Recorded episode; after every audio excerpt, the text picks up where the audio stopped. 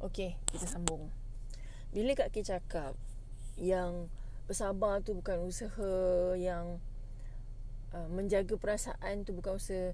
Dia adalah usaha tapi another form of usaha. Dia bukan usaha yang kau kena susun strategi. Bersabar tu semua tu adalah benda sifat yang memang kena ada dalam diri kau. Memang semula jadi have to be inside you. So, kita tak nak question pasal benda tu.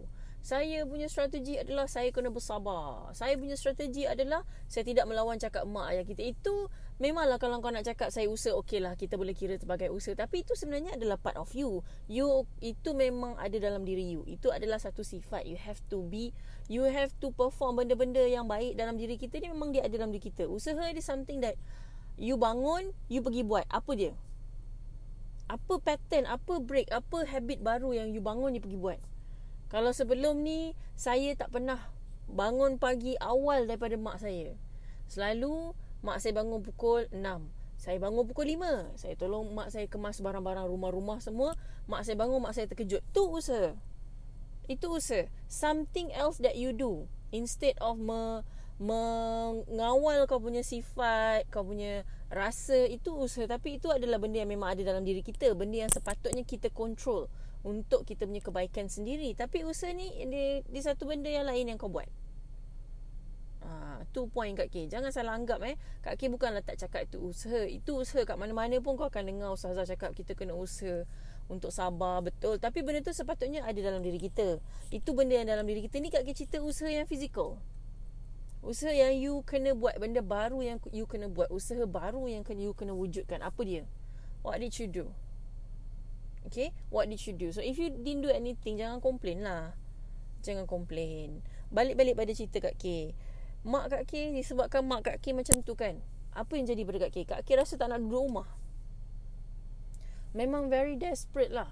Jadi apa apa berlaku Bila Kak K tak nak duduk rumah? Kak K cari aktiviti Apa kat sekolah Yang aku kena buat untuk Kak K nak buat aktiviti kat sekolah Kak K kena jadi presiden Hanya presiden je yang boleh decide untuk buat aktiviti-aktiviti yang tak boleh dibuat. Contohnya kalau kau ada kalau kau adalah presiden sidang redaksi, engkau je yang boleh form meeting selepas waktu sekolah. Engkau je boleh form untuk buat macam-macam aktiviti.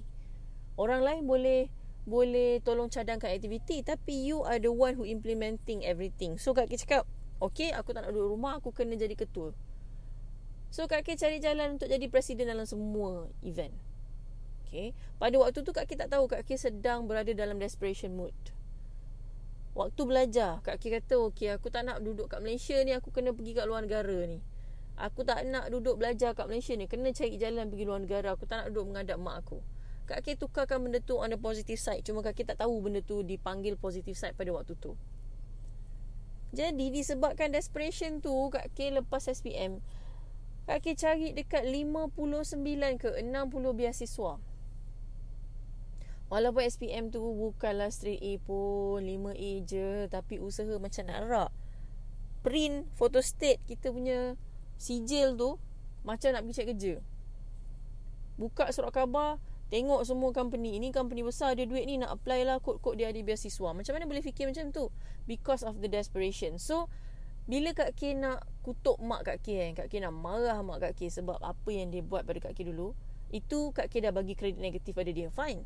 Tak ada masalah. Memang memang puan mak saya ni macam ni macam ni macam ni saya ni. Mak saya dulu rotan saya gini gini gini gini gini bila kita bagi orang satu kredit negatif kita juga kena bagi dia kredit positif sebab setiap perkara yang berlaku dalam hidup kita ada positif dan ada negatif. So kak K kena bagi kredit pada mak kak K disebabkan mak kak K macam tu kak K apply 59 beasiswa. Disebabkan mak kak K macam tu Kak K keluar CJ berhenti Kak K tu Semua presiden Disebabkan mak Kak K macam tu Kak K sanggup masuk Macam-macam pertandingan Semata-mata tak nak duduk kat rumah Sabtu Ahad Disebabkan mak Kak K macam tu Kak K berusaha mencari ni. Bakal imam betul-betul. Because I know I need the love I crave for the love. Kak K nak cari bakal suami Yang betul-betul boleh bimbing aku.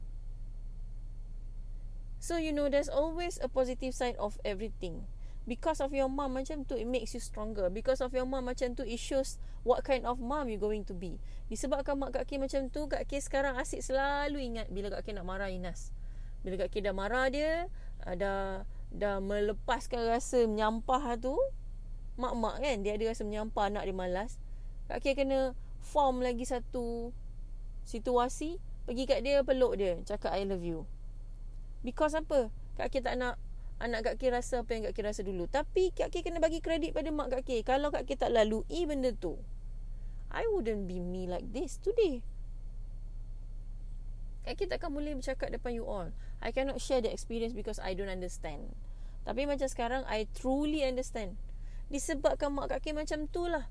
Kak Kay tak malu tau nak pergi jual kuih pada usia darjah 6 tu. Nak jual kuih kat cikgu-cikgu tu tak malu. Sebab apa? Kak Kay, I wanted to do an extra activity Supaya mak aku tak marah aku kat rumah. I wanted to do an extra activity Supaya aku tak payah balik rumah. I wanted to do an extra activity because So that I can talk to all the cikgu-cikgu. I can make connections. I love talking to people. So Kak Kay tak tahu pada waktu tu Ia adalah kekuatan Kak Kay Yet I'm telling you Bila you bagi kredit Negatif pada your parents Okay you play victim lah. My mom do this My mom this My mom this My mom rotan me like orang gila My mom is killing me My mom mendera saya Whatsoever fine. Kau kena kira juga Kredit positif untuk dia. Dalam masa sama Engkau lagi semayang bertambah. Dalam masa sama Kau sibuk cari Ayat-ayat positif dekat Instagram. Dalam masa sama kau sibuk nak berkawan dengan orang lebih besar. Sebab bila you dah duduk dalam macam dalam situasi macam tu dengan parents you you tak boleh lah dengan budak-budak yang sebaya you. Sebab budak-budak sebaya ni tak melalui apa you lalui. Disebabkan perkara yang you lalui you jadi lebih matang daripada orang lain. Disebabkan hal tu juga you jumpa kat K you cari kat K. Disebabkan mak you macam tu juga you dah cakap dengan diri you aku nak cari bakat imam yang betul-betul bakat imam. You see there's always a positive side. There's always a positive side Tinggal you nak tengok atau tak tengok je. Dan dalam surah Al-Baqarah Ayat kedua terakhir tu Korang baca. Allah tulis kat situ jelas. Dia takkan uji kita kalau kita tak mampu. Kak kita tahulah ni klise Macam korang selalu dengar kan? But it's just that Bila Kak kita baca ayat tu kan uh, Dia tulis Memang Allah takkan Uji orang kalau tak mampu. Satu Bawah dia dia tulis Ya Allah Tuhan ku ampunkan aku Dengan dosa-dosa yang aku sedar Dosa-dosa yang aku tak sedar. You see There's always lah Jangan kita rasa macam kita ni tu special lah Tak boleh diuji. Dan kita ni kena sentiasa Letak mata kita ni Mata kita ni mesti Train mata kita ni untuk jadi mata lebah. Kalau kau hari-hari train mata kau Untuk jadi mata lalat Kau memang akan nampak tahi kat semua benda. Kak K ni Tahu tak apa benda yang yang buatkan Kak K train mata Kak K jadi elok ni Jadi nak nampak kebaikan Masa Kak K jadi fotografer wedding photographer. Kak Akil terpaksa jadikan gambar tu cantik juga. The only way untuk jadikan gambar tu cantik adalah merasakan yang orang tu cantik. Merasakan yang tempat tu cantik. Merasakan yang pengantin tu baik. Jadi rumah dia buruk macam mana? Kau kena cari space yang nampakkan rumah dia cantik. Pengantin tu buruk macam mana pun. Gemuk banyak jerawat kau kena cari angle yang nampakkan dia cantik. Pengantin tu cranky memerintah Kak Ki macam mana maki hamun Kak Ki macam mana pun. Kak Ki kena jadikan gambar dia tu macam dia tu cantik mulia. Cun melecun nak mati. That's my job. So I train my eyes and I train my otak untuk cari kebaikan dalam semua perkara korang pun boleh buat benda yang sama korang pun boleh buat benda yang sama trust me don't ever question your mom dan jangan ada perasaan marah dan dendam pada mak kita Kenapa? Perasaan tu contagious. Hari ni kau bagi satu benda negatif duduk kat dalam diri kau, benda tu contagious. Dia akan berjangkit, berjangkit, berjangkit, berjangkit menyebabkan trauma yang kau pun tak sedar kenapa aku stuck kat sini. Kenapa aku tak boleh nak cakap lemah lembut? Kenapa aku asyik marah-marah? Hanya disebabkan trauma yang kita lalui pada waktu kecil kita.